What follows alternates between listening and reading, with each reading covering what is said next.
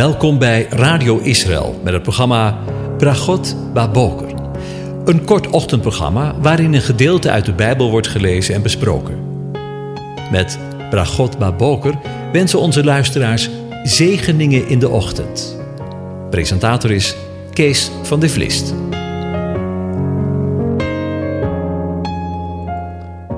Hartelijk welkom, Boker Tov, beste luisteraars. Vanmorgen denken we weer verder na.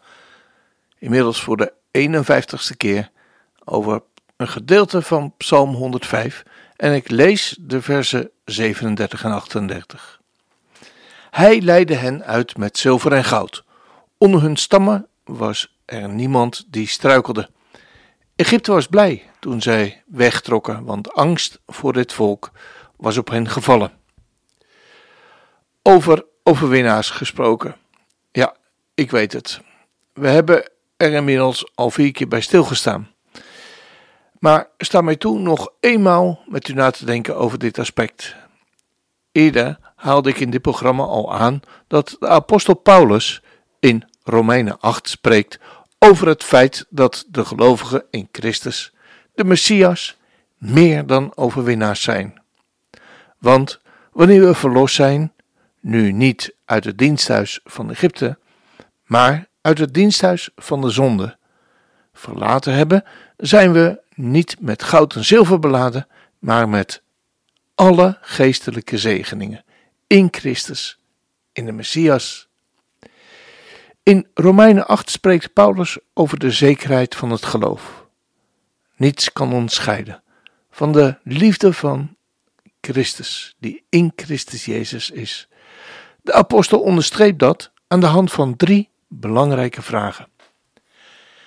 Hij weet hoe mensen in elkaar zitten en de wereld, maar ook de tegenstander die ons denken telkens weer weet te beïnvloeden en ons aan het twijfelen wil brengen. Een beschuldiging is zo geuit. En Paulus weet dat. Ik zou bijna zeggen als geen ander, want hij schrijft in twee Korinthe twaalf vers zeven: en opdat ik mij door de uitnemendheid van de openbaringen niet zelf verheffen, zo is mij gegeven een scherpe doorn in het vlees, namelijk een engel des Satans, dat hij mij met vuisten zou slaan, opdat ik mij niet zou verheffen. Maar, vraagt hij in Romeinen acht, wie zal beschuldigingen inbrengen tegen de uitverkorenen van God? In vers drieëndertig. Je mag weten dat God voor je is en niet tegen je. En dat je in Christus, in de Messias, in de gezalfde, in de bevrijder, alles hebt ontvangen wat nodig is. Dat zie je en ervaar je. Allemaal nog niet vandaag. Dat wordt in de toekomst allemaal openbaar. Als Paulus vraagt wie zal beschuldiging inbrengen, luidt het antwoord: God is het die rechtvaardigt. Als de Allerhoogste je heeft vrijgesproken en gezegd heeft: al je zonden zijn vergeven. Sterker nog, je bent volkomen gereinigd. Wie kan er dan nog een beschuldigende vinger opheffen? God is het die rechtvaardigt en hij is degene die vasthoudt aan zijn werk en aan zijn belofte. Dat was en is het werk, dan dat kon er maar één. Toen en nu. En dat is de hoge priester. Verdoemen is veroordelen. Romeinen acht zegt dus: dus is er nu geen verdoemenis voor hen die in Christus Jezus zijn. Het offer dat de Heer Jezus, Yeshua HaMashiach, heeft gebracht is toereikend voor alles. En er is geen zonde te groot, of het is door hem weggedaan. Machtig. Wie zal dan veroordelen? De verlossing is radicaal. Het is niet dat hij de zaak maar wat opgepoetst of schoongemaakt heeft. God heeft het grondig aangepakt. De Heer Jezus zegt dat de gelovige verlost is, overgeplaatst, zodat hij of zij eeuwig leven heeft en niet in het oordeel komt, want hij is uit de dood gegaan en overgegaan in het leven. Lezen we in Johannes vijf, vers vierentwintig. Hebreeën acht vers twaalf zegt, want ik zal hun ongerechtigheden genadig zijn en hun zonden en hun overtredingen zal ik niet meer gedenken. Dat is de situatie. Dat zijn de feiten. Zo heeft God het gewild en zo heeft hij het ook gedaan. Wie zal dan nog veroordelen? Ja, je kunt jezelf veroordelen. Anderen kunnen je veroordelen, maar voor God is dat al lang niet meer relevant. Christus Jezus, Yeshua HaMashiach, is de gestorvene. Hij heeft dat oordeel gedragen. Daarom stierf hij aan het kruis. Het is volbracht. En wat meer is, hij is ook de opgewekte. Lezen we in vers vierendertig. Op de derde dag stond hij op uit de dood, als de eersteling van een nieuwe schepping, een nieuw leven. En daar heeft elke gelovige nu deel aan, de garantie van zijn eeuwige zaligheid. Ten slotte is er nog een vraag, wie zal ons scheiden van de liefde van Christus? In vers vijfendertig. Paulus noemt vervolgens zeven dingen op, het getal van de volkomenheid. Verdrukking of benauwdheid, of vervolging of honger, of naaktheid of gevaar, of het zwaard. Hij had ook gewoon één antwoord kunnen geven, namelijk niets, helemaal niets. In vers achtendertig en negenendertig noemt de apostel tien dingen op, waarvan hij overtuigd is. Niet twijfelachtig dus, maar zeker weten. Nog dood. Je kunt sterven. Wat betekent dat? Dat je daardoor gescheiden wordt van God?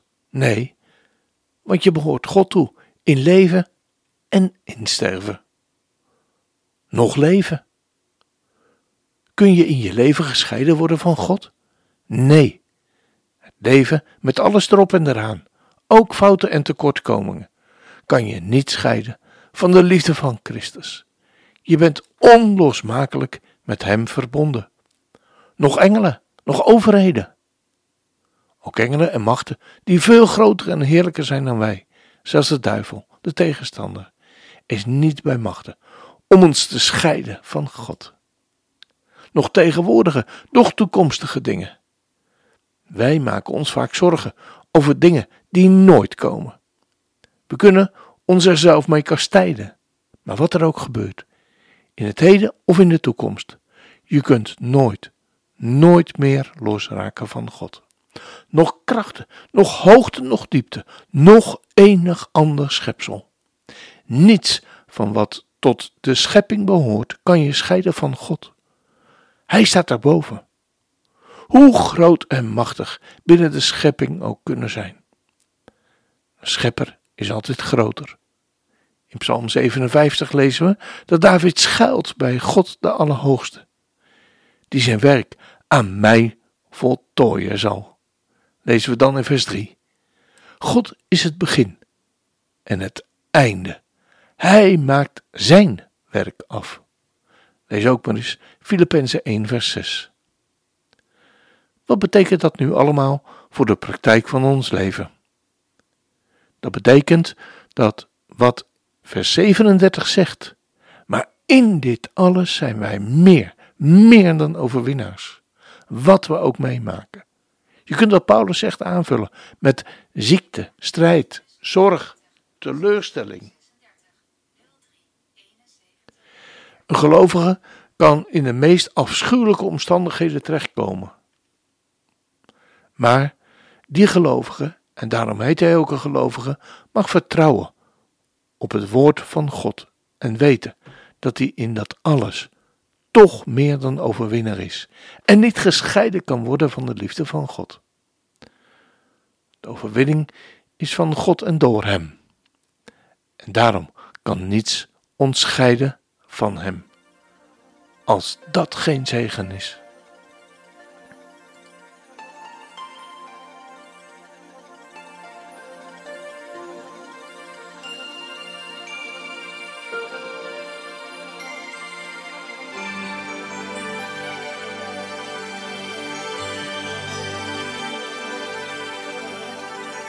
I dreamed I went to heaven. You were there with me. We walked upon the streets of gold, beside the crystal sea.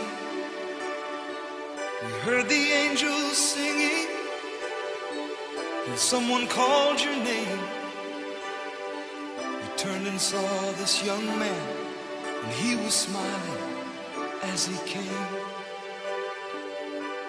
And he said, "Friend, you may not know me now." And then he said, "But wait,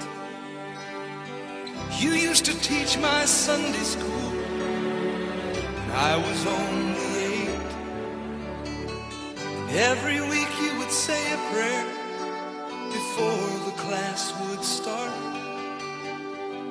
And one day when you said that prayer, I asked Jesus in my heart.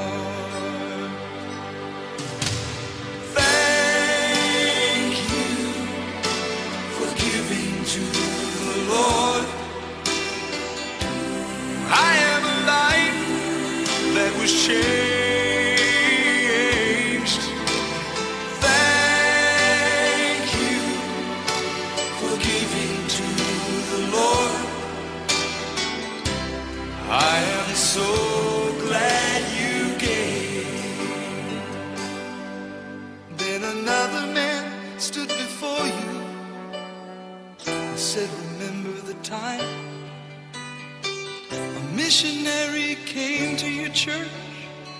His pictures made you cry. You didn't have much money, but you gave it anyway. Jesus took the gift you gave, and that's why I'm here today.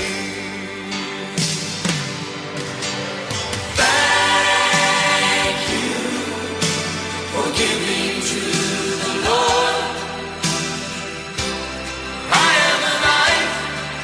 That was changed. Thank you for giving to the Lord. I am so glad you gave." One by one they came, far as the eye could see. Each life somehow touched by your generosity. Little things that you had done, sacrifices made, I noticed on the earth, in heaven now proclaimed. And I know up in heaven you're not supposed to cry, but I am almost sure there were tears in your eyes as Jesus took your hand and you stood before the Lord. He said, "My child, look around you, for great is your reward. Thank for giving to the Lord. For I am a life that was changed. Thank you for giving to the Lord. I am so..."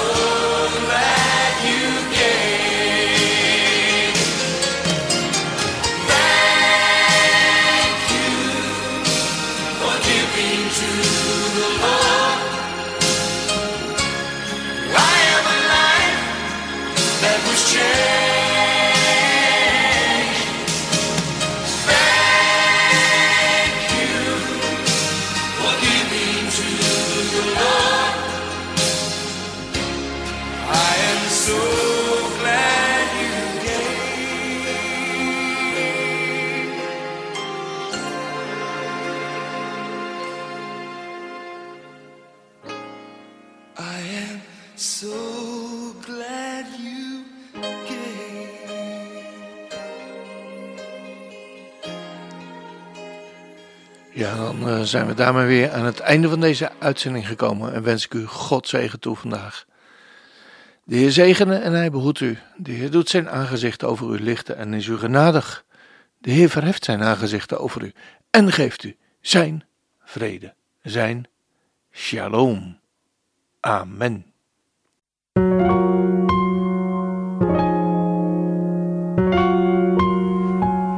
U hebt geluisterd naar het programma Brachot Baboker. Een kort ochtendprogramma waarin een gedeelte uit de Bijbel wordt gelezen en besproken. Wilt u het programma nog eens naluisteren, dan kan dat. Ga naar radio israël punt n l en klik onder het kopje radio op Uitzending gemist.